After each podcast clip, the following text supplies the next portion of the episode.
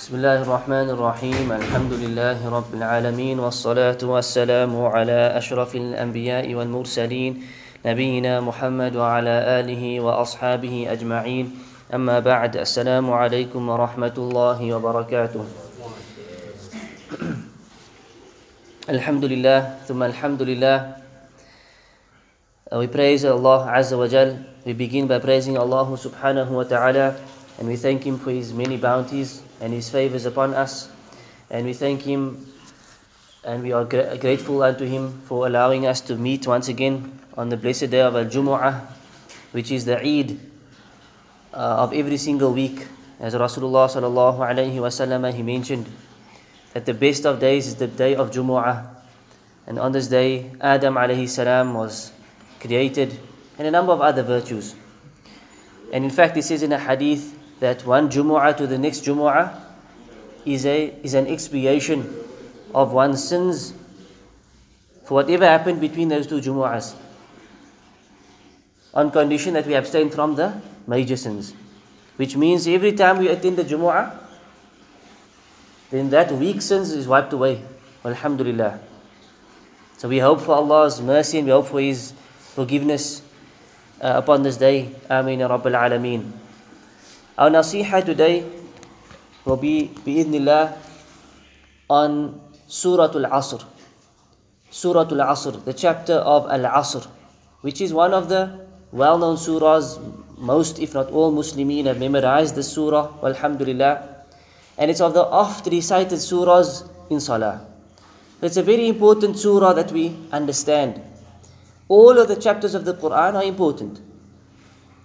But the most important are those chapters that we get to hear often. For whenever we pray and we make salah and we recite the Quran or we listen to the Quran being recited by the Imam, we are hearing some surahs like the Fatiha, of course, like the Quls and those short surahs at the end of the Quran we are always listening to. And we know them off by heart. It's important that we have an understanding of what they mean. So that when we make salah, those surahs are impactful upon us. They have an effect upon us. Because the main reason, one of the main reasons behind the revelation of the Quran is at-tadabbur, that we sit and we reflect. We understand the kalam of Allah. We understand this message that Allah subhanahu wa ta'ala left towards us. Kitabun anzalnahu إِلَيْكَ مُبَارَكٌ liyadabbaru ayati وَلِيَتَذَكَّرَ liyatadhakkara ulul albab. As Allah He says, this is a book that we send to you, which is Mubarak. It's a blessed book. For what purpose? ليدبروا آياته So that they can ponder and reflect over its verses, over its signs, over its ayat. And that it be a reminder for the people of intelligence. So this is a surah that Ash-Shafi'i rahimahullah, the great Imam, he said that if we were to reflect upon the surah, if people were to ponder over the surah, it will be sufficient for them. Yani had Allah only revealed this surah as an ad- admonishment, as an admonishment, as a reminder, then this would be sufficient for the people. Which means that the surah has great reminders in it for those who reflect over it. So Allah He starts off and He says, Wal Asr. Wal Asr. He swears by by time. Allah says by time. By Al Asr, by time. And we find many different examples of Allah subhanahu wa ta'ala swearing by different things in the Quran. Many examples. What's important for us is to know when Allah swears by something, then He is giving importance to that thing. He is giving importance to that thing. So when Allah swears by time, this automatically tells us there is something valuable and important about time. Time is of utmost importance. And this is why He swears by Al Asr, Wal Asr, by time. As the saying goes, time is like a sword. Your time is like a like a sword. Which means if you don't take hold of your time, it's going to cut you. And you're going to sit with regret later on. If only I had more time. If only there was a little bit more time, we could have done such and such. And this you can find in many examples within our lives. We can just look at our own lives. Small examples and big examples. Small things. You prepared for a function, couldn't prepare properly. You prepared for an exam, couldn't prepare properly. If only I had another day, one more hour, two more hours, my results would have been different. But you didn't bide your time. And in a bigger example, a more serious example, we reach the end of our lives. And we sit back and we think, if only I had more time, I would have done such and such. In fact, what does Allah tell us in the Quran? That the people, when they're entering Jahannam, they're about to enter Jahannam, what are they going to say? Ya Rabbi irji'un. لعلي أعمل صالحا فيما تركت. Oh my Rabb, send me back. Send me back so that I can do good deeds that I did not do. What does Allah say? Kalla. Nay. No ways. There's no going back. There's no going back. Time is up. Your time that we gave you is up. So this time is like a sword. If you don't make use of it, it's going to cut you. And in the biggest way, on Qiyamah, it's going to cut us. We're going to sit with regret and think, if only we had more time to do righteous deeds, to abstain from our sins, and so forth. Wallahu musta'an. So, when Allah swears by Al Asr, this is a reminder for us make use of your time. Because time is valuable. Many of the elderly, you can ask them, what regrets do they have? They will tell you, if only we did this when we were younger, only we, we, we memorized this, the Quran, for example, when we were younger. But now, there's no more time. Now I have no time. And this is especially for the youth. Once you get married, once you have children, once you start working, your time starts to go. And before you know it, your time's running out. And there's no more time to do seek knowledge. There's no more time to learn the Quran. There's no more time to do things that you wish you would have done. So whatever state you are in, remember this reminder. Make use of your time because it's going to get to a point where you're going to sit back and think, if only. I wish I did this, but there's no more time. I lost out on that time. Innal insana lafi khusr. And then Allah He says, Indeed, insan, they are at a loss. They are in a state of loss. Khusr. And this is a general statement. Insan, yeah, Allah says all of insan. All of insan, they are they are lost. They're in a state of, of loss. They are not being profitable. They're not benefiting themselves. They are in a state of loss. But then Allah makes an exception. Insan in here means, Al Insan means all people. All people Allah says they are at loss. Except for who?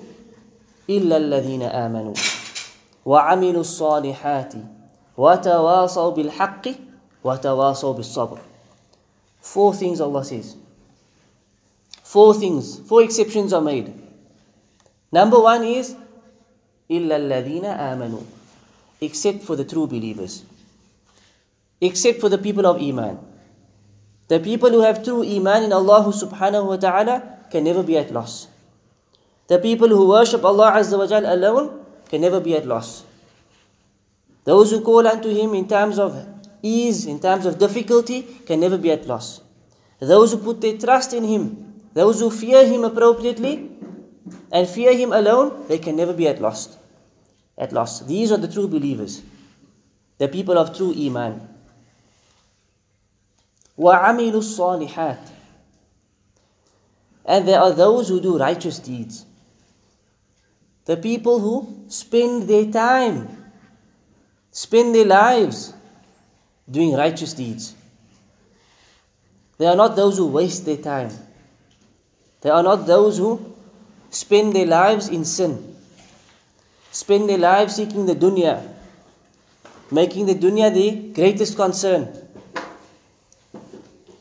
In a hadith, Rasulullah sallallahu alayhi wasallam, he makes a dua and he says, اللهم لا تجعل الدنيا أكبر همنا ولا مبلغ علمنا And you may have heard this dua often. Imams recite this dua and it's a beautiful dua. It means, Oh Allah, do not make this dunya our main concern, nor the goal of our knowledge, the intent of our seeking knowledge and so forth. So our lives are supposed to be in such a way we are living for the akhirah. We are preparing for the hereafter. So that we are not of those who are going to say, Ya Allah, send me back. We are not going to be those who cry out and say, Ya Allah, send me back. Perhaps let me, I will go and do good deeds. But Allah says, no, there's no going back. In fact, Allah says, had I sent them back, they would have just done the same thing like they did in the first place. So though there are those who do righteous deeds. Amilu salihat. What is a righteous deed? What is a'malu salihah? Because we often hear this in the Quran as well. الَّذِينَ آمَنُوا وَعَمِلُوا صَالِحَاتِ وَالَّذِينَ آمَنُوا وَعَمِلُوا صَالِحَاتِ Those who have iman, those who are believers, and those who do righteous deeds. But what is عَمِلُوا الصَّالِحَاتِ? عَمِلُوا الصَّالِحَاتِ refers to following the sunnah of Rasulullah sallallahu alayhi wasallam. If we look at the ayah in Surah Mulk, where Allah subhanahu wa ta'ala says, الَّذِي خَلَقَ الْمَوْتَ وَالْحَيَاةَ لِيَبْلُوَكُمْ أَيُّكُمْ أَحْسَنُ عَمَلًا That He is the one who created life and death. موت والحياة, death and life. For what reason? لِيَبْلُوَكُمْ To test you. To see who from amongst you are going to be the best indeed. There are going to be those who do the best of deeds. And the tafsir of this ayah, what is ahsanu amala? What is the best of deeds? Al-Fudayl ibn Iyad rahimahullah, he said, أخلصه وأصوبه The best of deeds is number one, the most sincere of deeds. Those deeds which are done for the sake of Allah alone. لا رياء ولا سمعة There's no showing off in those deeds. It's not done to impress anybody else. It's not done to seek a reputation. It's not done to show others. I'm giving sadaqah so people can th- see me giving sadaqah and think, what a generous person. Nor is it to seek a reputation. I want people to talk about me.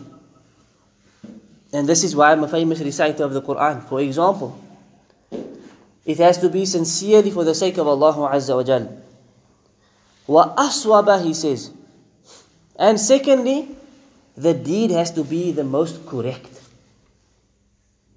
It has to be the most correct. And what this means, he says, it has to be in accordance with the sunnah of Rasulullah sallallahu alayhi wasallam. So when we act, when we want to do righteous deeds, we have to make sure of these two conditions. Number one, why am I doing this deed? For who am I doing this deed? Whose pleasure am I seeking? Who am I out to impress? If it's Allah alone, Alhamdulillah. Continue. If it's not Allah and you in your mind you can think, I want to impress this one, and I want to impress that one, and I'm, this one is gonna see me in the masjid, hopefully he's gonna see me in the mosque. These things creep in. Because the shaitan is out to destroy your deeds. Then you should rectify your niyyah as quickly as possible. And secondly, make sure your deed is according to the sunnah. It's nothing that is added to the deen of Islam that's not from the Quran or the Sunnah. Before you act, ask the question Did Rasulullah sallallahu do this act of worship or not? If he did this, Bismillah, follow the Sunnah. If he did not do it, then abstain from this. Because then it cannot be a righteous deed.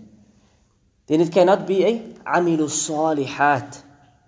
The deed which is known as salih. It's pure, it's clean, it's, it's righteous. So if it's not from the sunnah, then what guarantee do we have that it's something good? I may see it as something good, or you may see it as something good, but what guarantee is there that it's a good thing? The only guarantee that we have is the Quran and the Sunnah. And that's why Rasulullah sallallahu alayhi wa sallam said in hadith in Sahih Muslim, من عمل عملا ليس عليه أمرنا فهو رد. Whoever does an action that's not from our actions, it's not from the Sunnah, then that action is rejected. فهو رد. It's rejected, it's not accepted. Sahih Muslim. إلا الذين آمنوا وعملوا الصالحات. This is the exception.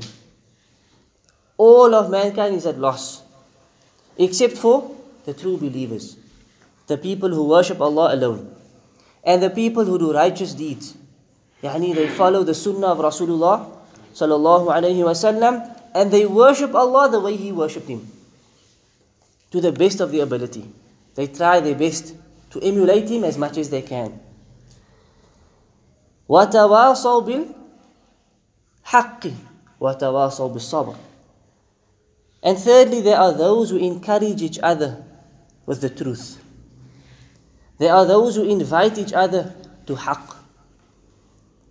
When they advise each other, they advise each other with, with the haqq. For this is a sign of the true believer. What does the hadith say? لا يؤمن أحدكم حتى يحب لأخيه ما يحب لنفسه.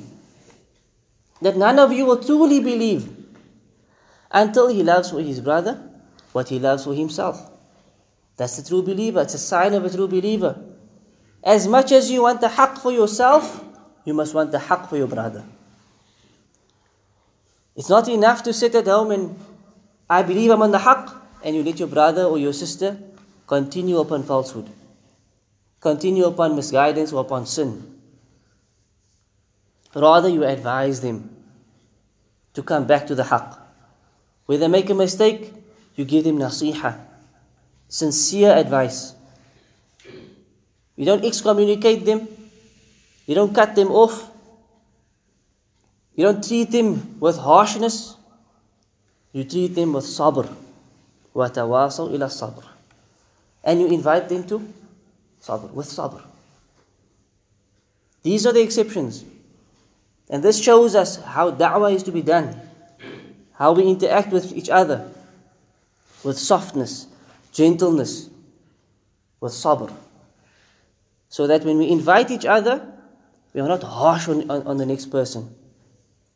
ولو كنت فظا غليظ القلب لانفضوا من حولك Allah Azza wa Jal, He says to Rasulullah sallallahu alayhi wasallam, if you were harsh in your speech, if your heart was hard your heart was hard and severe upon the people, and فَضُّ مِنْ حَوْلِكَ They would have left you. They would have ran away from you. They would have turned away from you. But that's not how da'wah is done. So number one, you have to stand by your principle and call to the haqq. Al-amru bil ma'ruf wal nahi anil munkar is the utmost, it's a, it's a pillar of this deen. It's a pillar of this da'wah. That when we see something wrong, we try to rectify the wrong. Man ra'a minkum munkaran falyughayyiru biyadihi. Whosoever from amongst you sees a wrong, change it with his hand. Change it with your hand. فَإِن لَمْ يَسْتَطِعْ فَبِلِسَانِهِ If he is unable to do that, if it's impossible, or the harm is going to outweigh the good, then change it with your tongue. فَإِن لَمْ يَسْتَطِعْ فَبِقَلْبِهِ And if that's not possible, it's not possible even to speak. If the harm is again going to outweigh the good, then at least change it within your heart. وَذَلِكَ أَضْعَفُ الْإِيمَانِ But that's the weakest effect of Iman. But it depends on the situation. If it's possible for you to go there and put a stop to the wrong, you should do that. But if you're doing that, it's going to make a bigger fitna, or it's going to create a fight, physical harm, then maybe it's better to abstain. Speak about it. Advise the person.